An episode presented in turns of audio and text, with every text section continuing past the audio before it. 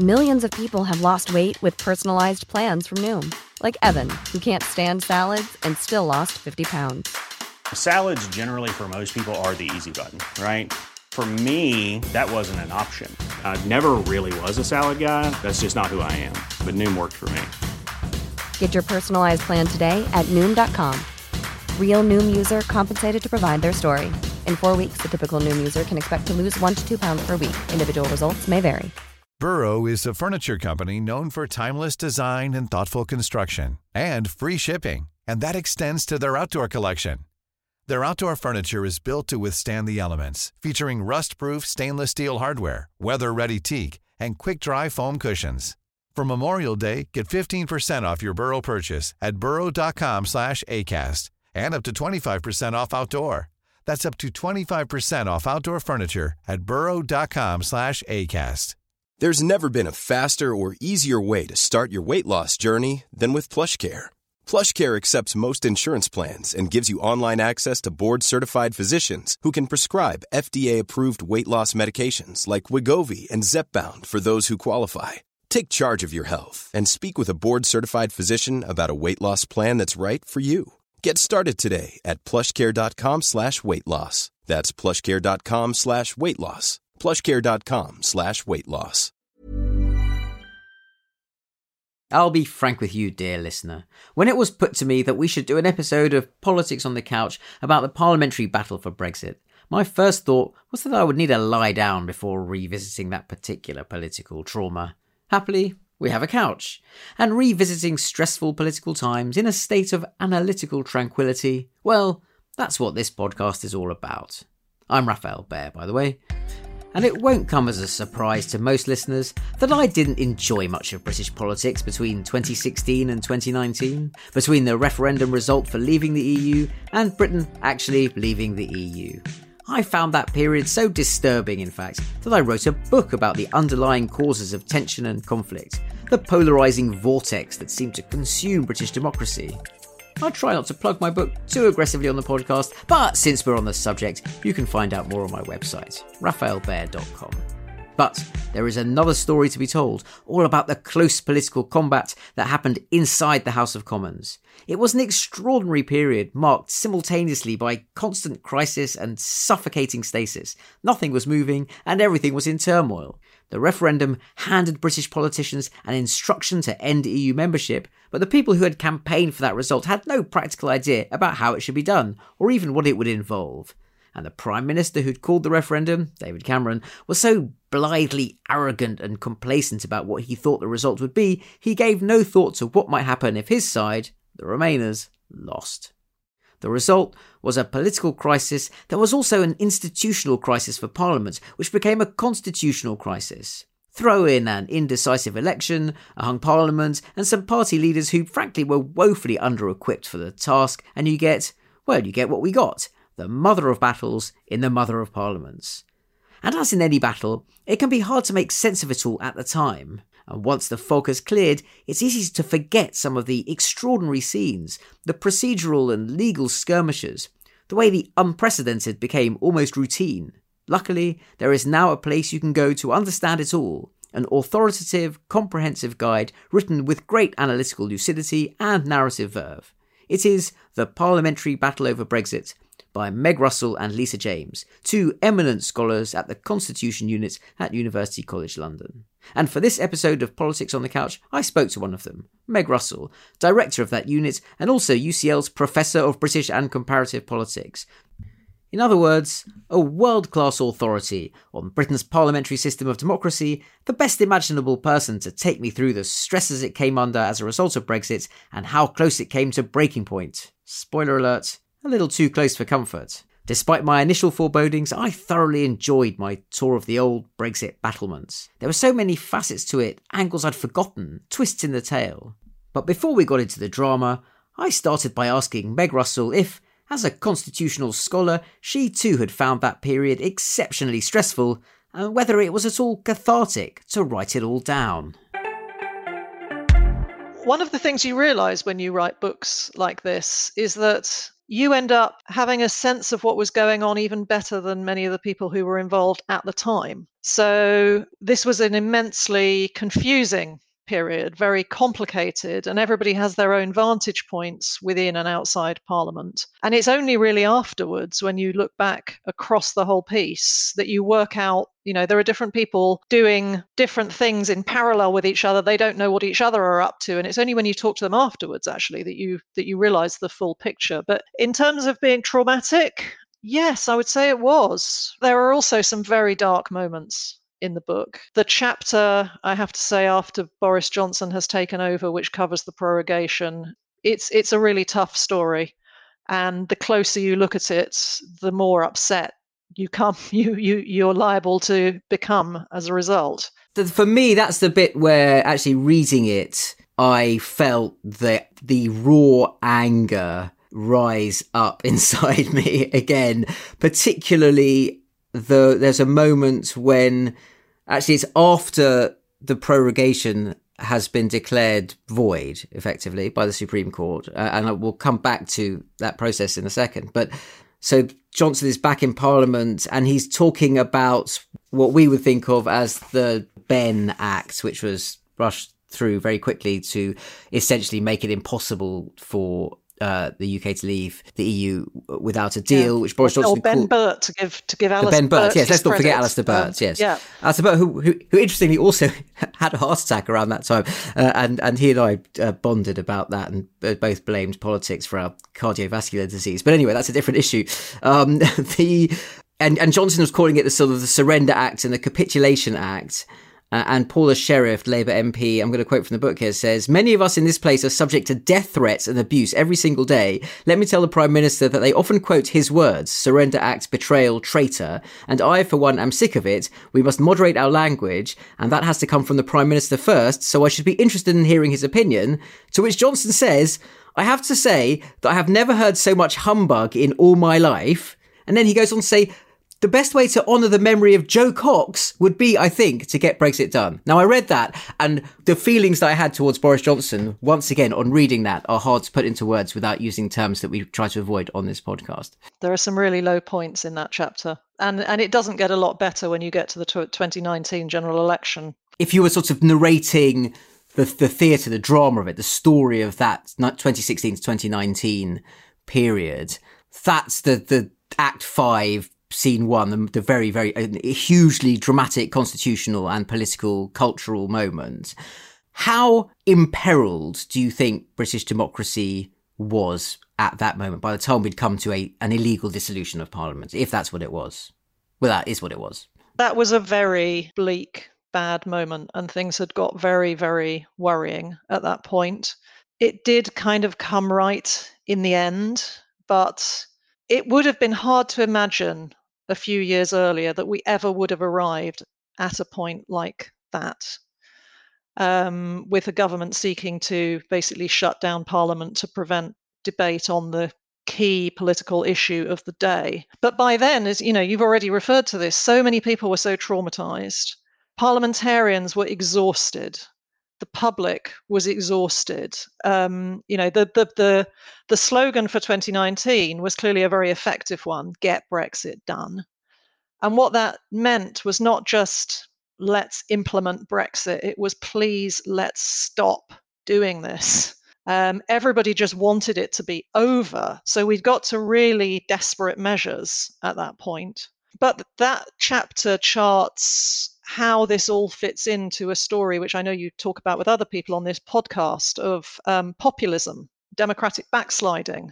We've seen a whole series of attacks on our institutions by that moment. I mean, one of the reasons for writing the book was because Parliament is central to our democracy, but during this period, its role became so disputed. It was not only the site of the arguments about Brexit, it itself was denounced and criticised regularly. You then have the courts coming in. You know, the prorogation resulted in a court case. It was the second court case that we'd seen about the appropriate role for Parliament, the earlier one being about the triggering of Article 50, that that that case results in the enemies of the people headline. So you know you've got a tax on Parliament, you've got a tax on the courts. And then ultimately, you've got a prime minister who seeks to shut Parliament down. He does a number of other things in that chapter as well. You know, he there are suggestions that the Benn Burt Act, which you referred to, that maybe he won't comply with the law. There are suggestions that you might have um, a vote of no confidence in the prime minister, and that he would quote dare the Queen to sack him. Things have got very, very bad by that point, but clearly we do recover. You know, you mentioned earlier that uh, the the importance of I suppose empathy is the word that you know you're understanding why people ended up acting in ways that with hindsight look incredibly extreme but they feel are justified because of the the seriousness of the moment so i suppose if i want to sort of put myself in the head of someone who's desperate to leave the european union feels that MPs a majority of whom had been Remainers in 2016 determined to somehow stop the UK leaving the European Union. And actually, that's not quite true, but yeah, that, that's certainly a perception. And so, in their minds, Parliament itself has become the obstacle to fulfillment of the referendum mandate, which is a democratic imperative because a majority of the whole population, one giant constituency of the entire nation, had voted for this thing. The justification then is well, the referendum mandate trumps uh, the historic traditional primacy of, of Parliament, and actually it has to be dissolved, has to be swept aside while we do this thing. Now, that's not the actual case they were making, is it? So it, it, the, the, the case that they were making was no, they pretended it was nothing to do with Brexit, but subsequently people have admitted that on the record that it was.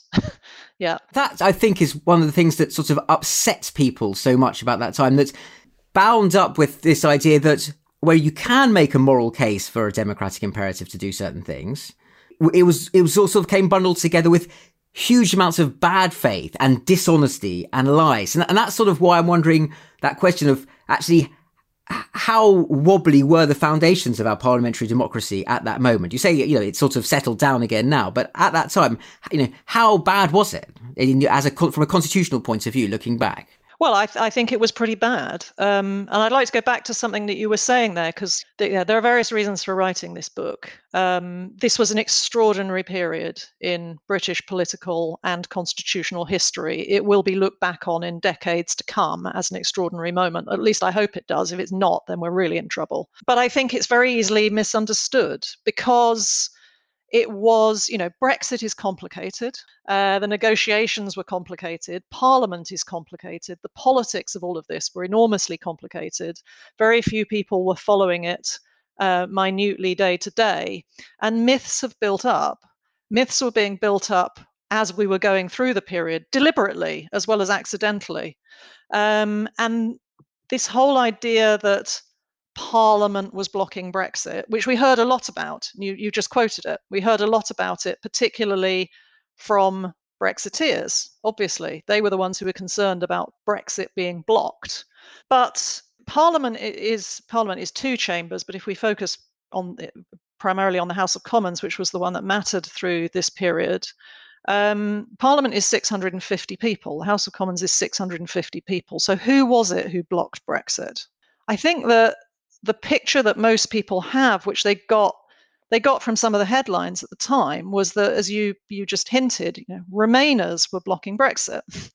Um, and this is complicated, and it's you know Remainers. Um, you know we we can we can talk about whether they share part of the blame. But when you've got a conservative government, the primary people that you expect to vote for the policy of that government, i.e., Brexit, are Conservative MPs. And the enormous irony of the prorogation and the claim that ultimately in the 2019 manifesto that parliament was quote seeking to thwart the will of the british people was that one of the people who voted against brexit repeatedly was boris johnson.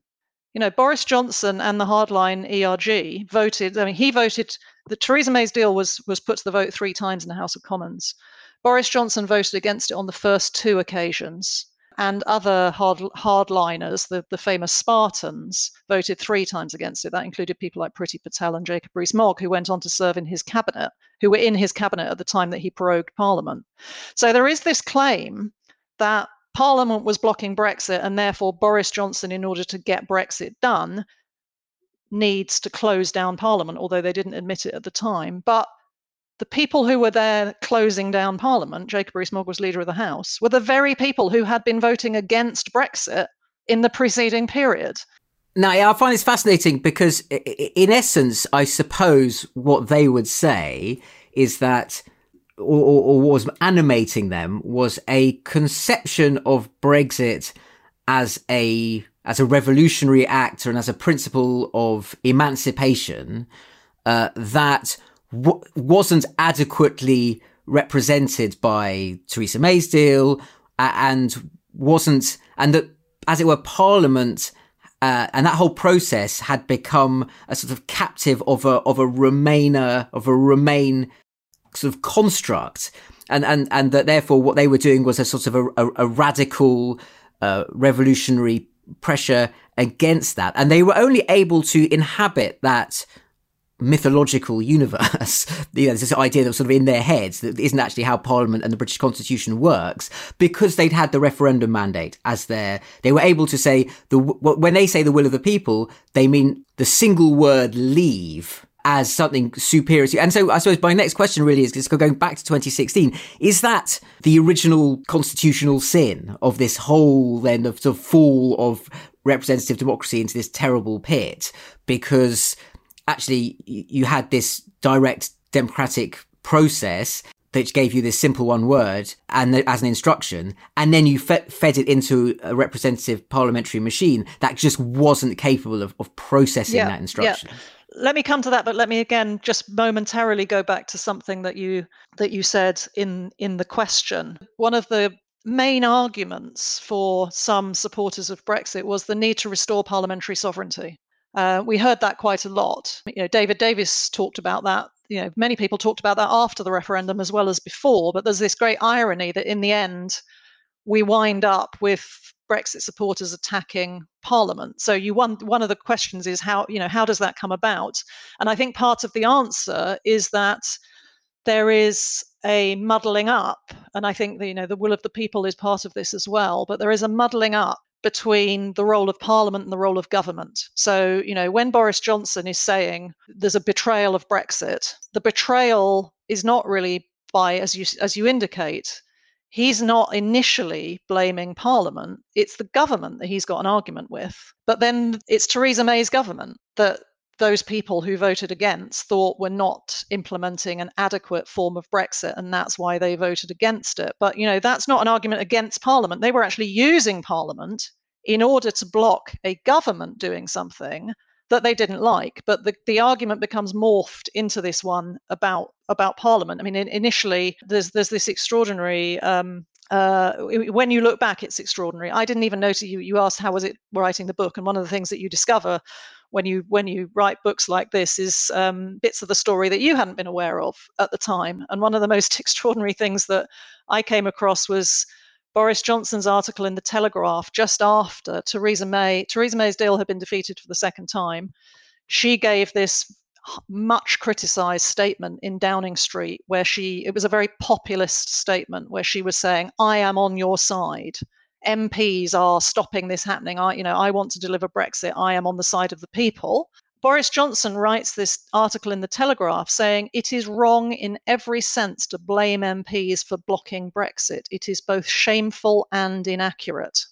But he then goes on to repeat almost exactly the same words in his 2019 manifesto. Yeah, I'd, I'd forgotten about that one as well. And I'd forgotten also the the yeah Theresa May after was it after indicative votes saying well Parliament you've had your chance and you've blown it and I'm I'm done with you essentially I can sort of understand her frustration yeah. by that by that stage um, but it was a but you, you, you, sorry go on go on by that stage as you say a, a whole mythology had built up around Parliament as uh, as the, the, sort of the nest of Remain. But actually, when you go, look back at very early on, sort of late 2016, people had to fight very hard to give Parliament any kind of say at all, down to you know yeah. whether you trigger Article 50, how you how the negotiations would be conducted. I mean, the the Brexitism as an assertion that the popular instruction to leave effectively overrides all the traditions of parliamentary representative democracy started on the 24th of mm, June mm, 2016, mm, really, yeah. didn't it? Yeah, no, sorry, I, I didn't in the, in the end get back to your question, and I will. So my point was just that all the way through this process, you have this kind of elision of government and parliament and also of government and people because as you say the government is claiming to speak for the people and therefore to be able to circumvent parliament to get things done because it has a referendum mandate. So, going back to your question about the referendum, I mean, the fundamental constitutional problem in all of this is that a referendum was held with no expectation, really, on the part of any of the people who were organizing it that the result was going to be a vote for change that's totally clear you know right back to you know our, our first substantive chapter where we talk about the run up to the referendum you have conservative rebels trying to force cameron into holding a referendum he doesn't want to do so he in the end decides that the referendum should be held just to make the thing go away and even some of the rebels who are trying to force him to do that are not actually in favor of leaving the European Union. People talk about, um, use phrases like lancing the boil. What they want to do is sideline the hardliners by showing that, of course, the country wants to be in the EU, so let's just put this argument behind us and all move on. The referendum is held with nobody, including the, you know, the campaigners don't do it. Um, and you know, again, it's hard to blame the campaigners. People do what they think they need to do to achieve their goals um, since nobody was asking awkward questions about what Brexit would look like, um, the Leave campaign never really had to answer that question. The government, I think, bears a bigger responsibility there because the government is facilitating a referendum and it is doing no work to set out what change might mean. It's not explaining that to people and it's not even doing any work behind the scenes to be ready for a leave vote. David Cameron instructs the civil service to not prepare for a leave vote. So you have a vote on a principle of leaving. And nobody's even started talking about what leaving might look like. You know, what about the customs union, the single market, the Northern Ireland border, all of the things that came to dominate debate over the years after the referendum were barely mentioned in the campaign. And sorting that out deciding what form Brexit should take effectively gets handed to Parliament. David Cameron walks away, Theresa May takes over, Parliament has to work it out. And then because Parliament finds it difficult, Parliament gets the blame. And that's not really fair. Yeah, this is very interesting because. Uh, I mean, and, and I this you used this phrase. Well, you borrowed from the Constitutional Affairs Committee report this phrase, a bluff call referendum, which is exactly what it was in the process that you just described. Yeah, yeah. Importantly, chaired by Bernard Jenkin, an arch Brexiteer. They were highly critical of the way the government handled that referendum, and they were right. Although that's partly because, in a sense, their bluff had been called because they won, and then they realised they had no idea what it was they'd actually asked for, and didn't really understand the European Union, didn't understand what leaving would in, would involve, and that that raises quite an interesting, again, a sort of slightly more abstract question, which is Cameron essentially was cocky and he thought obviously they'd win. It would be like the Scottish referendum. Uh, and anyway, leaving the EU was such a stupid idea. Yeah, the, the sensible British people would, would never wash it once they saw what was at stake. He lost that bet. Um, and then decided you know it wasn't his problem anymore and, and, walked away. That's a very specific failure of leadership and government and British politics and culture on, on all sorts of levels related to the EU uh, and David Cameron.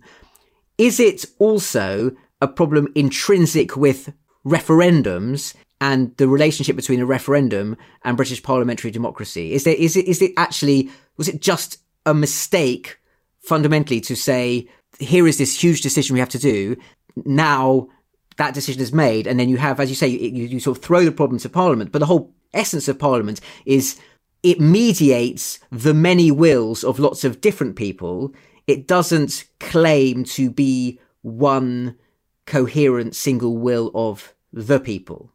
Yeah, and it's a deliberative forum where you can think through all of the complexities and you can do uh, you know, you negotiate, you come to compromises on multiple fronts, etc. That's exactly what Parliament does. Whereas referendums say, well, you know, do you want A or do you want B? The messages have to be very simple because you're trying to reach, you know, lots of people who aren't paying close attention, and so things get boiled down very much sort of black and white, and have a danger of turning into, as this did, us. So yes, referendums need to be used with enormous care But this could have been handled better, and previous referendums, I think, had been handled better. And in a sense, Cameron had been Cameron had been lucky, as you say. You know, one of the remarkable facts is that um, we've had three UK-wide referendums in our entire history.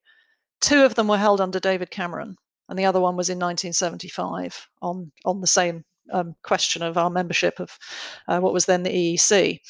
Um, so Cameron, yes, he he he got lucky with referendums because that doesn't even include the Scottish referendum. So the first referendum that we had under Cameron um, was the one negotiated um, as part of the coalition deal on changing the electoral system for the House of Commons, changing to the alternative vote system, which some people have completely forgotten happened now. That was in 2011.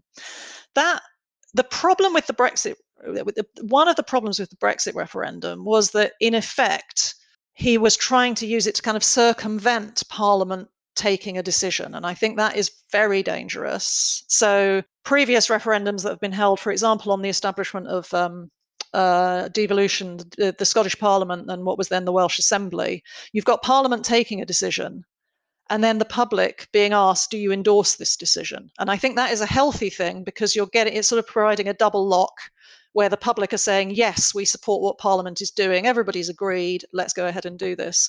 The 2011 referendum was a bit different because Cameron didn't actually want that reform either.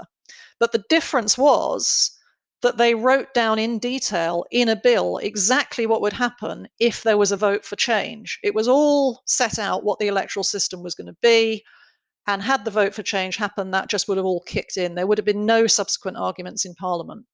So it's a range of things. I think referendums can be quite healthy to endorse, you know, to get agreement as to whether people are happy with the decision that Parliament has made. The, the referendums in Scotland and Wales and, of course, Northern Ireland have underpinned, in a very important way, the legitimacy of those devolved institutions.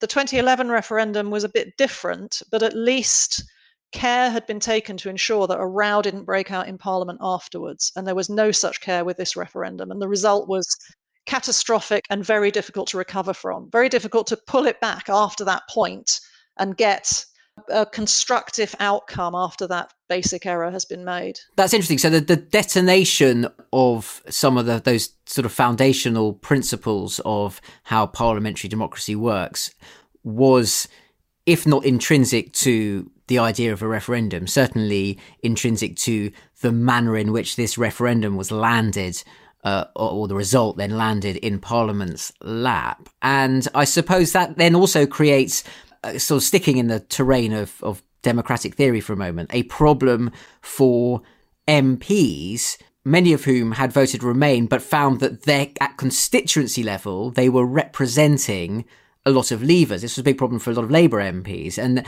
and then you, again, this is where the direct mandate lobs a hand grenade into representative democracy in the, the sort of the Burkean sense. This the famous Edmund Burke quote that you know the the MP yeah sort of owes his constituents or her constituents judgments, but isn't simply delegated to do what they want. They have they also exercise independent even expert opinion that might actually contradict what their constituents want. Now that's an important principle of the way Parliament is supposed to work, but it was quite a big ask if you'd voted leave in the referendum and your MP was turning around and saying, I know you all voted leave, but take it from me as your MP. Nah, that's a terrible idea. One of the very primary reasons that a referendum was held was because the Conservative Party was divided on this question.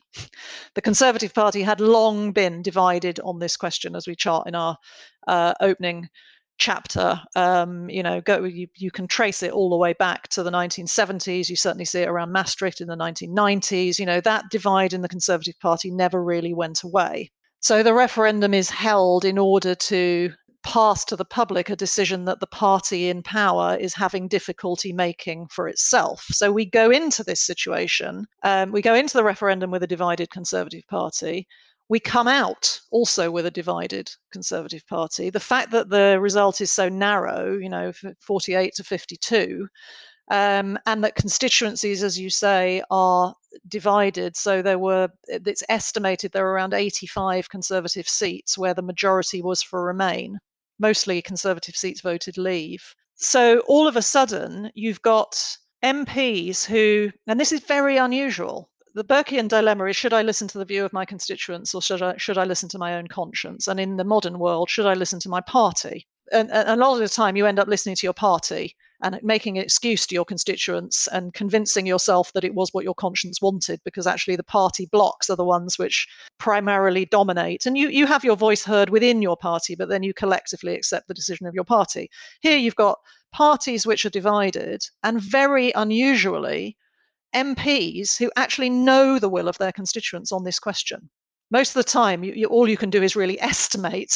But because you've got a national referendum result, and then clever people have broken it down by constituency, you've got a whole bunch of MPs that know that their own constituents didn't actually want this thing. And it's passed by 52 to 48. So some of those MPs find themselves in quite a dilemma as to what to do. Um, when it comes to the triggering of Article 50, um, Labour whipped, that is to you know to get the negotiation process going to leave after the referendum. Uh, both parties whipped in favour of triggering Article 50 in order to um, um, respect the referendum result. You do get a block of about 50 Labour MPs who are mostly from those Remain constituencies who vote against it.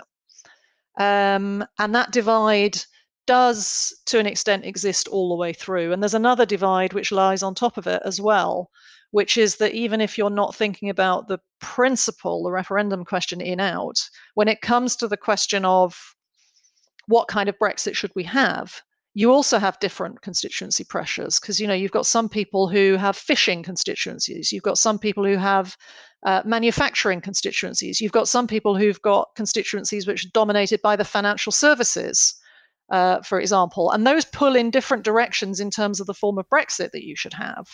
That's fascinating. And I would go back to the point that in the absence of a really clear steer from party, party normally resolves those kind of dilemmas. You get a collective decision at cabinet level, and people are happy that it's been carefully thought through and that they might not much like it, but actually, we're going to go with the collective decision. The cabinet was divided. You know, Theresa May's cabinet was divided all the way through this.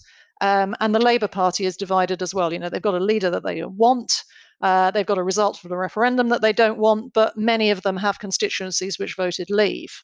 And they don't want to betray their constituents either. So it's such a difficult situation. That's fascinating. We're going to come on to Labour in a bit. Uh, but before we do, I mean, I, I do really like that very laid out so so brilliantly clearly that tripartite tension between party lines, individual conscience and then there's this awareness of the need to represent what it is the constituency actually wants that was just blown apart by I was going to say the creation of new identities, leave remain identities. It didn't really create them. I think I, I, I, accept the argument that's been made by people who've studied this at some length that leaver and remainer became such effective badges of identity because they crystallized a whole set of propositions in relation to educational status, attitudes to globalization, all sorts of demographic sorting that had happened out in the country that only, as it were, the referendum twisted the lens and, and brought these things into focus. Uh, and then suddenly your allegiance, whether you were a Leaver or a Remainer, didn't sit at all comfortably with, with those three sort of things you had to, to weigh up as an MP. And I suppose this is an elaborate way of getting me onto the fascinating personality, the character of Theresa May, and not people don't often use the word fascinating in relation to her character, but I do think it's interesting that you have this person who is so deeply dyed in the wool, traditionally conservative, uppercase C and lowercase c, very Eurosceptic in the manner of a lot of conservatives of her generation. She was on the right of the party, voted Remain for impeccable Tory conservative reasons, really, about making the case in terms of security uh, and sort of geopolitical stability. It was a very small C case that she made. And then suddenly she finds and I think I, I, can't remember what happened in her constituency, but I imagine it was pretty split, maybe even a little bit Remainy. That she is absolutely at the epicenter of all those new tensions that have appeared, and she seems temperamentally and psychologically incapable of processing that complexity. When you're ready to pop the question, the last thing you want to do is second guess the ring At Bluenile.com, you can design a one of a kind ring with the ease and convenience of shopping online. Choose your diamond and setting. When you find the one, you'll get it delivered right to your door. Go to Bluenile.com and use promo code LISTEN to get $50 off your purchase of $500 or more. That's code LISTEN at Bluenile.com for $50 off your purchase. Bluenile.com code LISTEN. I'm Sandra, and I'm just the professional your small business was looking for. But you didn't hire me because you didn't use LinkedIn jobs. LinkedIn has professionals you can't find anywhere else, including those who aren't actively looking for a new job but might be open to the perfect role, like me. In a given month, over 70% of LinkedIn users don't visit other leading job sites. So if you're not looking on LinkedIn, you'll miss out on great candidates like Sandra. Start hiring professionals like a professional. Post your free job on linkedin.com/people today. Theresa May is obviously a very central figure in the book. I mean, it's a book about parliament rather than about government, but the prime minister looms very large, obviously. We can't avoid being quite critical of Theresa May. Um, but at the same time, I would, you know, going back to something that I said right at the start about seeing people, seeing seeing things from different individuals' points of view, you have to acknowledge that she was dealt a virtually impossible hand at the beginning of this. I think we can criticize what Theresa May did, but we also don't have a counterfactual of somebody else who would be able to handle it better. It's not actually clear that anybody else would have been able to find the way through this. You know, we we can't know that. But so, having said that, yes, uh, in many ways she was the wrong person. She had the wrong kind of inclinations in this situation. I mean, I think part of part of her difficulty was that she had been um, if only quietly associated with the Remain campaign. So she felt she had something to prove in terms of her leave credentials. But the bigger problem, I think, is the one that you indicate in terms of, you know, we talked to obviously lots of people about Theresa May. The word that came up most frequently was rigid. you know she was she was she was naturally rigid she was naturally tribal various phrases came up to describe her the one which is most memorable eh, memorable to me was blood and bone a party woman absolutely a Conservative Party loyalist to her fingertips. And what she wanted to do was hold the divided party together because it was clear that it was divided. And she sought to govern in a very kind of traditional way through, you know, a party majority bashing something as quickly as possible through parliament, not opening up difficult arguments, not listening very much, certainly not reaching out to work with other parties, but trying to deliver this as a conservative policy. And in the early stages, she was actually a very polarizing character. So when it came to the, the, the first court case questioning whether Parliament ought to be involved in the triggering of Article 50, which the government initially didn't want to do,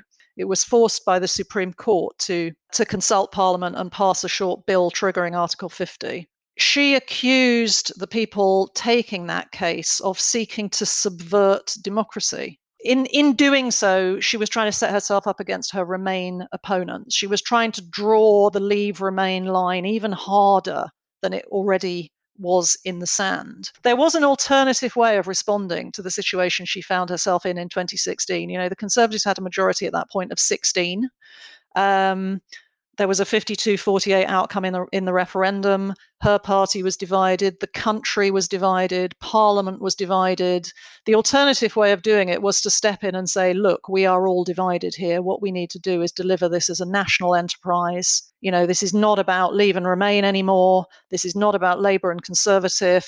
This is about how we navigate our way through delivering what the people want. But she never did that. One of the problems, going back to your question about the referendum, is that the people were involved at only one moment in that single stark choice.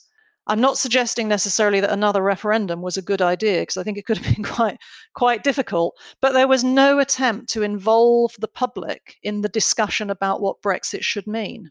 It became a very closed process inside Theresa May's cabinet, and some people in her cabinet even complain that she wasn't consulting them about what she was doing in the negotiations. The alternative was to say, effectively, we've got a problem here. How can we find our way through this without fragmenting and polarizing?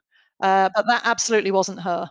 It, it absolutely wasn't. I mean, do you remember that whole? Well, of course, you remember the, the, the fact that when she was asked what actually Brexit would involve, she would just say Brexit means Brexit. And then when she was pressed on it, at one point she said, "I remember the lobby briefing where we were told it actually meant a, a red, white, and blue Brexit." And someone tried to uh, you know, interrogate what that meant, and obviously there was no answer. I think you touched on a, a, a load of very important things there. Actually, one is from a psychological point of view, uh, and I was told this by people inside Number Ten the the terror she had of the stain of Remain on her as someone who had voted Remain, the tribalism in terms of f- wanting to hold the Conservative Party together because, as you say, there's that great if you know, she was blood and bone a Tory, but a Tory of a kind that was actually on its way to obsolescence because there was this new radical revolutionary Brexit Toryism, which was incredibly unconservative and didn't respect institutions, didn't respect rules, didn't even care for the rule of law all that much. Uh, and she ends up being this sort of interregnal transitional figure between a kind of Philip Hammond Toryism, because he was also very uh, conservative, also very Eurosceptic, but ended up sticking to the more traditional small c let's do this properly uh, ended up essentially becoming quite remainish in his culture although he never actually wanted to reverse the referendum result. Uh, and boris johnson who w- wasn't conservative in all sorts of ways and she was sort of her tribalism to an idea of toryism that almost ceased to exist because actually all the party and identities were also fluid at the time. And the, the reason I sort of I dwell on that is because I think the scenario that you describe where there might have been a, a, more ruminative, deliberative way of engaging with this problem would have required some leadership somewhere in Parliament that was cognizant of all these changes going on and could stand above them and she couldn't do it but also very obviously Jeremy Corbyn couldn't do mm, it either. Mm. No I think I think a key thing that that happened at this point is that she she's very keen to deny the complexity of the situation and to pretend that it's all simple when it absolutely isn't. And actually, what she ends up doing is going away and doing something which is very complex, which is the negotiation. You know, she gets into all of the depth of all of the difficult trade offs and so on. And she comes back as a kind of as a proponent of compromise so in the end, she says, you know, this isn't what everybody wants, but you know, we have to go we, we have to go with this deal. And she another element of her psychology, I think, which you know, somebody close to her said to me that she she simply it relates to the point that you make about these sort of different strands in the Conservative Party. She believed that having dutifully gone and done this negotiation in good faith to get what she thought was the best possible outcome for the United Kingdom, that her party would support her. Because of course that's what they do because that's the way the world should be and that's what she would do. She was unable to comprehend that her backbenchers would not respect that process and would be ultimately as disloyal as they were. The fact that as i said you know so many there were in the first vote um, against her deal which was the biggest defeat parliamentary defeat on record of those Conservative MPs who were who had come out for Remain ahead of the for, for Leave ahead of the referendum, 90 opposed her and only 46 supported her. She had not been able to to anticipate that outcome. She thought that having done the deal, brought back the thing that the Leavers had said they wanted, that they would support her, and they didn't. And that's when it really began, it really all fell apart because by then it was effectively too late to pivot and to start doing deals with the other parties.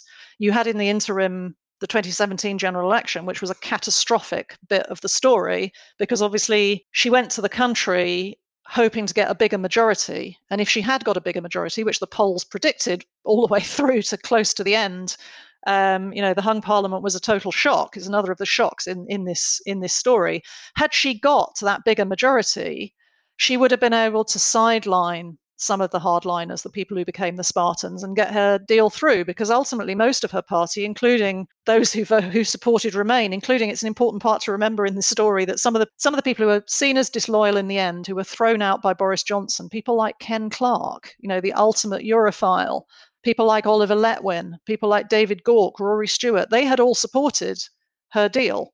It was the hardliners who hadn't. So if she'd got a bigger majority at that time, she might have been fine. But the fact that Parliament was so finely balanced And her position, her own position, was enormously weakened by that outcome. She was nearly deposed after the 2017 election. And at the same time, the character who I'm sure you want to get to, who you've just mentioned, Jeremy Corbyn, was ironically strengthened by the outcome of the 2017 election. He would have been deposed had Labour done as badly as people were expecting, and then that might also have changed the dynamic. So if that out- outcome of that election had been different, with with Theresa May strengthened and a new Labour leader, there might have been a way through. But it went horribly wrong at that point. It, it makes a fascinating counterpart to the referendum because, as you say, the the public were never consulted on what Brexit would mean well, ne- not even in 2016 they weren't because they were just asked whether or not they wanted to do it, and at that pay- at that stage, no one really understood.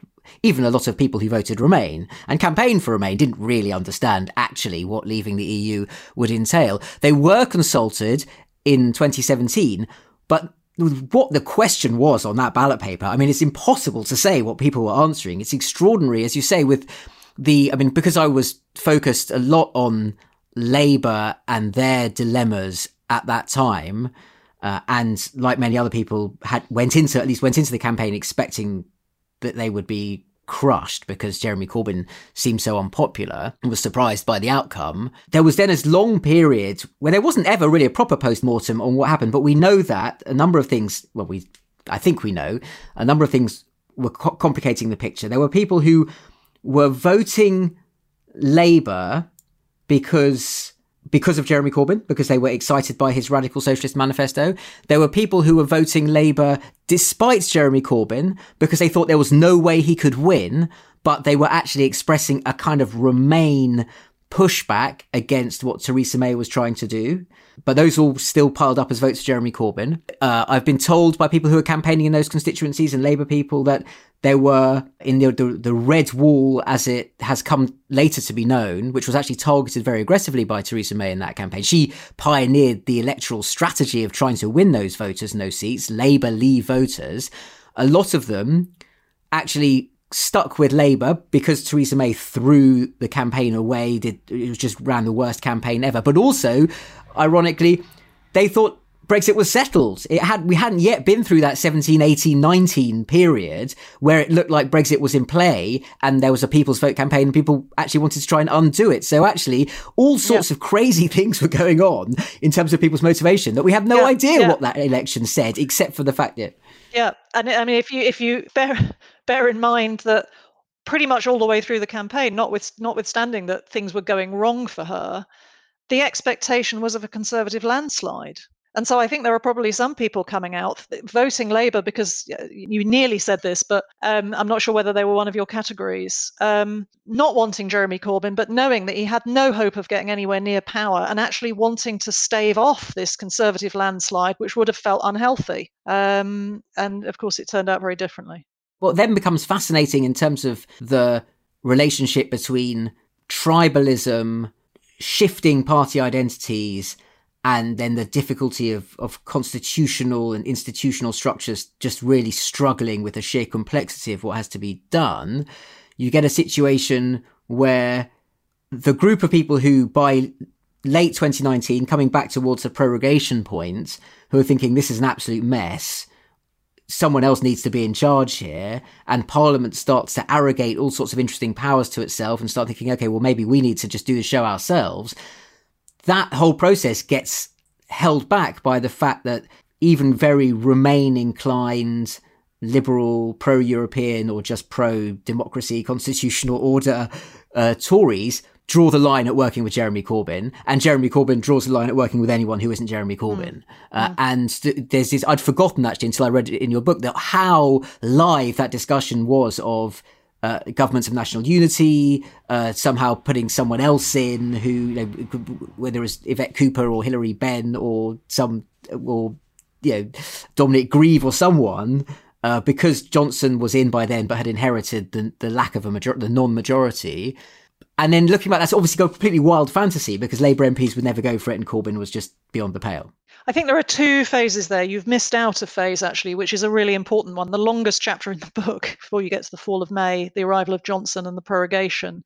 You do have this long period where her deal in January 2019 and she doesn't fall until the summer. He takes over in July. So you've got that lengthy period in the first part of 2019 when we're supposed to be leaving originally at the end of March.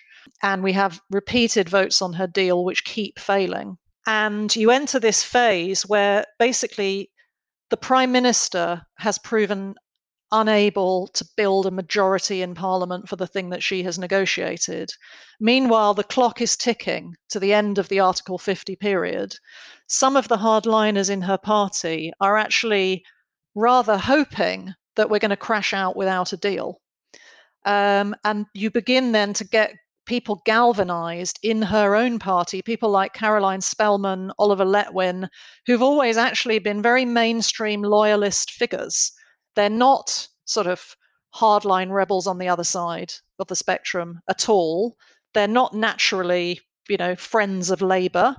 Um, but they are very frightened about there being a no deal. They've voted for her deal. They've done the loyal thing. It's not working. And so you begin in that period to get these cross party alliances happening in Parliament between those kind of people on the Conservative side and then people like Hilary Benn and Yvette Cooper on the Labour side.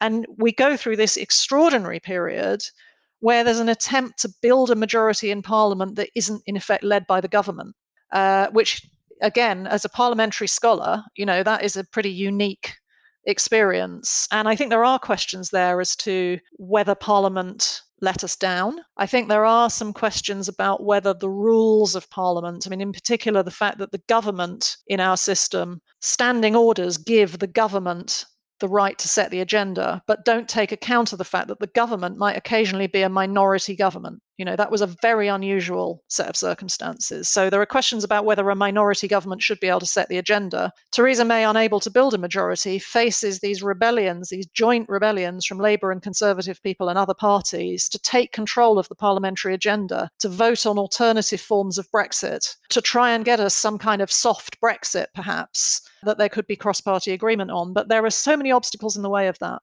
after 2019, many of the people in Labour who might have gone along with a soft Brexit actually have become wedded to the idea of another referendum. So they're very uh, rather half-heartedly prepared to accept a soft Brexit. If in effect nobody nobody really wants a soft Brexit, they either want a hard Brexit or no Brexit. And so trying to build um, a majority in the middle for a thing that nobody really is that enthusiastic about is pretty difficult, and it's virtually impossible when you don't have the government machine behind you to get it done. And the biggest problem uh, in terms of getting agreement on any kind of compromise in that period is not so much the divisions on the Remain side, of which there are many. It's very, very agonized on the Remain side between, you know, the second referendum people are trying to persuade the soft Brexit people to vote for their amendments and vice versa. They're trying to build these very fragile alliances. The basic problem is that the Conservatives won't vote for any of this. Um, there are about 30 Conservatives who vote for any kind of soft Brexit, notwithstanding that Ken Clarke is leading one of these amendments. Nick Boles, if you remember him, is leading another of the amendments. Nick Boles ends up deserting the Conservative Party in, in disgust because so few of his own co partisans will vote for his compromise position. And one of the reasons that so few Conservatives, there are two reasons. One one reason is that they're under pressure from conservative associations who've gone very hard Brexit, and the other one is that they're afraid that actually, if Theresa May is given the job of delivering a soft Brexit, she will be brought down. So they're in total. It's a kind of gridlock situation. And then she is brought down, and then you move to Johnson, and then it's impossible to find an alternative government because Jeremy Corbyn is in the way. There are so many extraordinary little moments uh, connected to that. I mean, Philip Lee crossing the floor literally actually but johnson was already prime minister by then but you know, actually you know, walking across the floor and joining the lib dems in in the yeah. chamber uh, in protest at, at johnson and, and it is extraordinary how simultaneously the, the the appetite for some new party formation that would just shatter the ossified rigid and no longer it's felt at the time relevant to the challenge Labour Tory duopoly in England. Obviously, Scotland's a different question, as always. And yet it, it never quite came together because it turns out of the various bits of the UK's formal and informal constitution that were rattled and shaken so badly by this period, the Labour, the two-party system turned out to be uh, one of the most resilient. And I remember on the point about the soft, soft Brexiters versus people's voters. I, one of the uh, most illuminating conversations I remember having about this at the time was with David Gauke, who was very much in the we have to do this, but let's do it in a, in a rational, soft Brexit kind of way, uh, saying to me once, the problem with all these people's vote MPs is they've got very they've become radicalized by support outside the chamber. So they've got their own version of the will of the people their bit of the people. Uh, and he said they compared them to mountaineers who they've got higher up the mountain than they ever thought they would get. Now they can see the summit which is actually not doing brexit at all but they haven't got enough oxygen to get there and they'll push on up and then they'll die just before they reach the top. And he was absolutely right about that. He called it completely right. Um, uh, but that, as you say, that the way that no deal as a proposition radicalized everyone, it, it, it sort of, to me, even more than prorogation, thinking about it, that concept was really the, the abyss off which compromise, rationality, engagement with the complexity of this fell because uh, for for the hardline Brexiters, it became a point of mm. faith and a point of absolute denial of economic, trade, political, di- diplomatic reality. And for Remainers, it demonstrated that the whole thing was completely apocalyptic, and the best thing to do was to not do it at all. But it, it must be said. I mean, I would reiterate the point that I just made that the people you're calling the Remainers um, the, the, the non hard Brexit people, whether they be for soft Brexit or a referendum, they did actually they did actually hold together quite well in those votes. You know, the the, the pro referendum people did by and large hold their noses and vote for soft Brexit because they realised it was better than a no deal. Um, and the reason there wasn't a majority was primarily the lack of conservative support. I mean, David Gauke was in the government at that time. I think the, gov- the government were abstaining. Um, therefore, he couldn't vote on, on, on either side. But among Conservative backbenchers, there was virtually no support for rescuing the situation by voting for a for a non-conservative proposition or even a proposition led by Ken Clarke or or Nick Boles. I'm glad you mentioned Philip, um, the Philip Lee moment because I think you just illustrate. You know, this is all it's traumatic and agonizing and miserable in in many ways, uh, and it's also technical and complicated as we've emphasized. But there are also some enormous moments of high drama in this story. And that's, you know, all of this we wanted to record in the book because it is this complex but fundamentally very important period in British politics. And it's a huge, it's very serious, but it's also a huge political soap opera at the same time. That was fascinating, and um, um, frustratingly, we're running out of time because, as I said at the start, I said I was uh, deeply traumatized by this whole process and, and hated going into it. But obviously, I love it and can't get enough of it. Um, the but let's just before we finish think a little bit about the legacy of it then, because it was both a discrete episode in the sense that after 2019 you had the massive Tory majority and then you had a pandemic which created this political cultural kind of cordon sanitaire between the past and the present in a weird way and also obviously enduring because brexitism is now in the DNA of the Conservative Party and attitudes to parliament even among Tory MPs uh, have been totally, I think, and be interested to know if you agree with this, transformed by that experience. So just thinking we've just had, or we are currently going through the process of having the illegal immigration bill.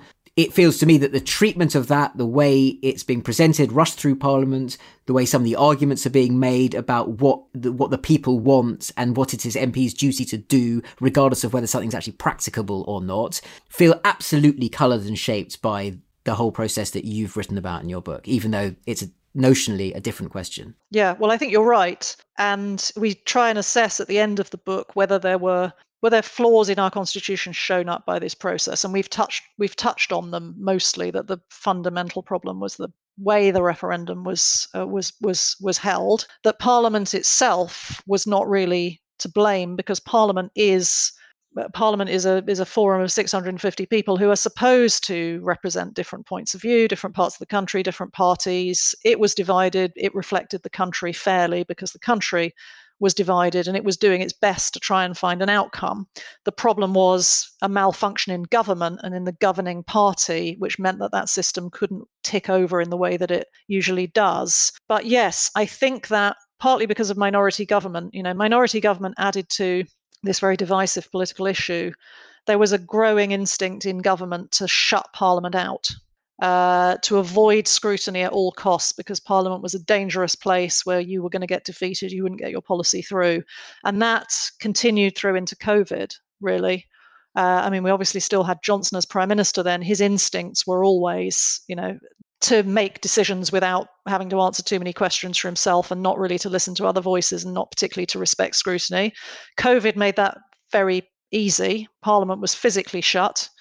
Um, decisions had to be taken very quickly. We have got into a terrible habit as a result of these two processes of emergency legislation, trying to rush legislation through as quickly as possible, trying to do as much as possible via secondary legislation, which Parliament doesn't really get to look at at all, rather than primary legislation. And yes, we're seeing them on the Small Boats Bill trying to get it through the House of Commons in three days from a standing start as well. You know, no real consultation on the policy beforehand. This is very unhealthy. Well, and a retained EU, EU law bill as well, where some of the secondary, yeah. I don't want to get into uh, the sort of affirmative uh, you know statutory instrument approval process and praying against and all that sort of stuff. Much though I love a bit of parliamentary procedure, but the short version is you're giving ministers the power to just strike laws out and write yeah. their own ones without yeah. any scrutiny at and all. That goes back to some of the things that we were talking about before. I mean, the, the, the polarization around Brexit, so that if you are if you're a person who's um, saying, "Hold on a tick, maybe we should take a bit longer and think about this, and maybe we shouldn't give par- maybe we shouldn't give government these uncontrolled powers," you are in some way getting in the way of Brexit. Uh, because if you're pro Brexit, you just want to allow the government to sweep all this stuff away. You know, that polarization is clearly an, un- an unhealthy thing. And what you get, which we saw a lot in this whole saga, is the kind of politicization and polarization of views about the role of institutions. So, you know, you had the people who were pro parliament and anti parliament, the people who were pro courts and anti courts, the people who, who are maybe pro scrutiny and anti scrutiny. And actually, it's not healthy to have one tribe that thinks you should be able to bash stuff through without proper consideration for the consequences of policy because when you do that it, it, it, makes bad policy. That's that's a route to very bad government and i think that's what we need to unlearn from the, this process. One of the things that this whole story tells us or, or is about the complexity of politics against simplistic views of how to make decisions. So you know we live in a complicated world. We are a very large, you know, we're a large and diverse population. We have to make decisions sometimes which don't please everybody. We have to weigh up costs and benefits and trade offs and so on. Making political decisions is very difficult. It's messy, it's time consuming, but actually, it's better than the alternative, which is just imposing solutions on people without properly thinking them through. And I think we need to get back to a bit of respect for the political process with a small p um, the negotiation and compromise that gives us the policies that maybe um, you know are in the best interests of the majority of people. This is where the the real wickedness, the perniciousness of the will of the people as an instrument of political argument to override exactly what you've just so eloquently said about the function of a democracy not necessarily being to give anyone all of what they want all of the time, but to satisfy enough people enough of the time that those trade offs get managed in a way that people feel invested in the system as a whole. So they, yeah, that's how you're allowed to have losers consent and you accept that it might be your turn next time or you need to make a better argument to win. And it seems to me that the real tragedy of Brexit, aside from the fact that I think it was a bad idea for the country, uh, is that it did seem to embed a populist conception of what politics actually is uh, right in the heart of British democracy. And it's very hard to uproot that because the mechanism that put it there was itself fundamentally democratic. There was a vote. I think there's a real danger in because of politics, because of politics being messy and complicated, offering people easy answers, dishonest easy answers, and deliberately polarizing a public um, for electoral gain rather than thinking about um, you know the longer term stability of our democracy, our institutions. Um, and we did get very close to some of that. And I'm afraid, although she never meant to, and I think she realized the errors at a late stage when Johnson was about to take over, Theresa May did actually facilitate some of that through this process by feeding that leave remain divide at the early stages, by blaming Parliament, by never explaining that actually it was people inside her own party who were the blockage to getting the agreement.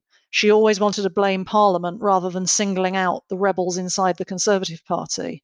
And actually, if she had, even at that stage, admitted some of the complexity, she had potentially some of the tabloids on her side who were angry with the with the conservative hardliners who were not supporting Brexit.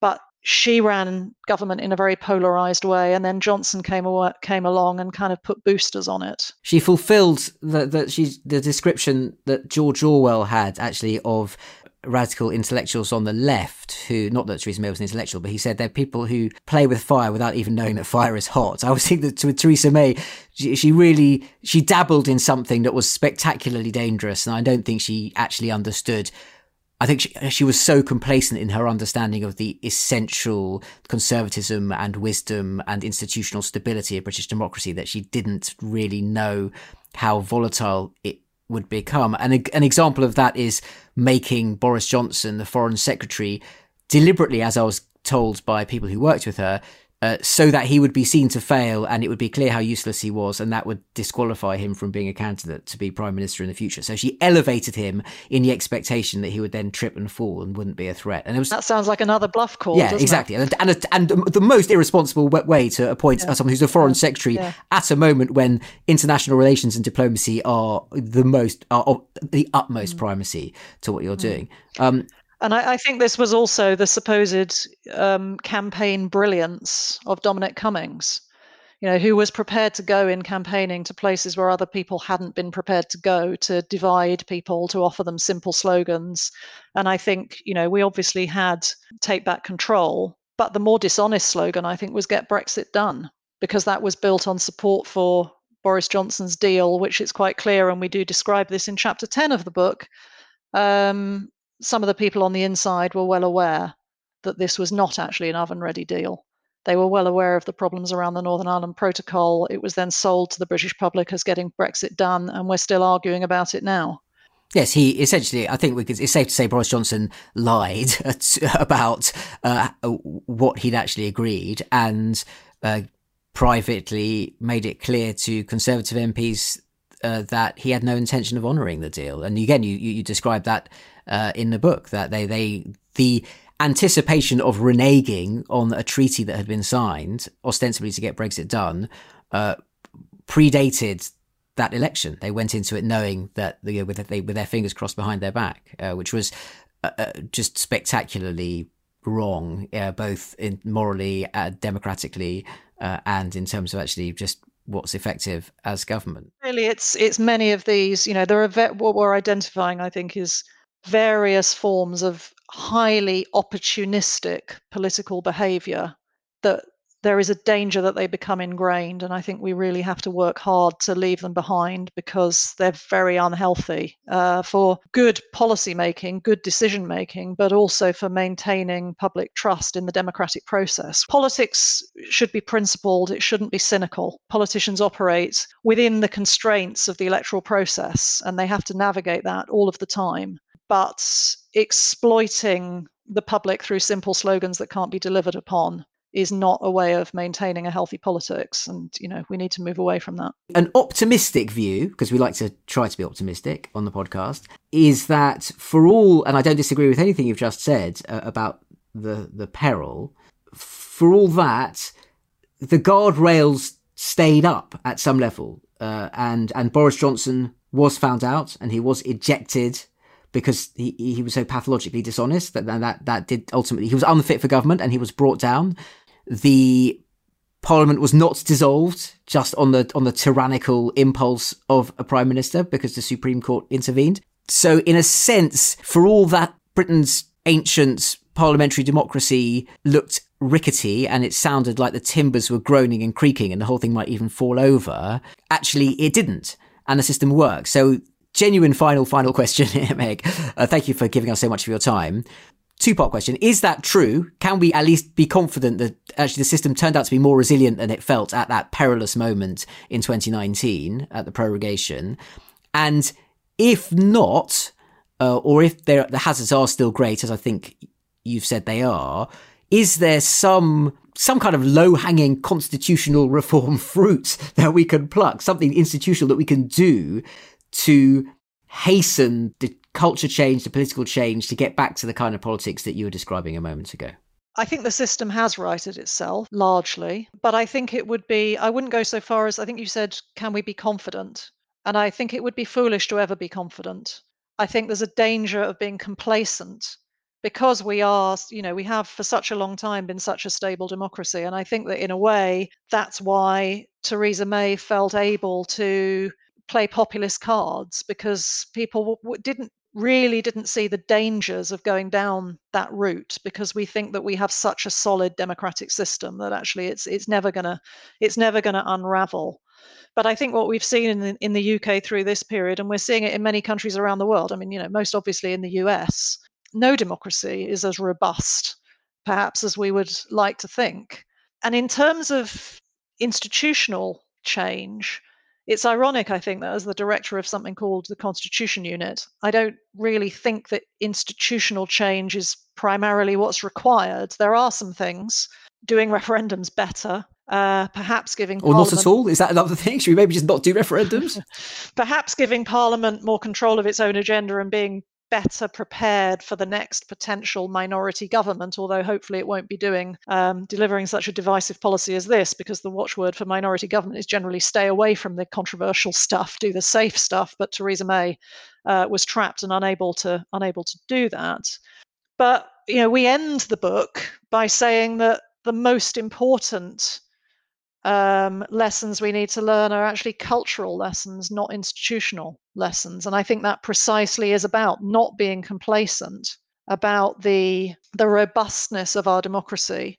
And if you think you can reach for institutional solutions, you can look around the world to places that have written constitutions, places that have uh, proportional electoral systems, places that have stronger courts, etc., etc. And you can find populism, rising in all of those countries and, and, and worries about the, the, the robustness of democracy in all of those countries. So I think what we need to do is get back to respecting the political process and not and realizing that there aren't easy answers and having a bit of patience uh, for negotiating outcomes and recognizing the dangers of populism. Uh, so it's cultural change, not institutional change, above all else. I think that we we here and in many other countries need to focus upon. Well, you have been exemplary in your patience and explaining the complexity of these things uh, on this podcast, for which now there really is no time left. But I can at least steal a few more seconds to say thank you, Meg Russell, very much for joining us. Uh, thank you very much for inviting me. It's been a fascinating discussion. And obviously, I hope that people are going to go and buy and read the book. Excellent. I'm sure they will. They, they ought to. I, I, I, I endorse that message. Um, it's, it's, it's, I forgot. I mean, it is. It's such a gripping story, just in terms of the how all the extraordinary things that happened. This is Phil, the producer here. Just to quickly let you know, Meg Russell and Lisa James' book is released on Thursday, the 23rd of March. If you want to buy a copy with a discount code, then there is a link in the show notes. So uh, check that one out if you want to buy the book. Thank you very much indeed for listening. Please do follow, like, share, write a review if you found the episode of any interest at all. And um, we'll be back soon with another fascinating guest. Until next time.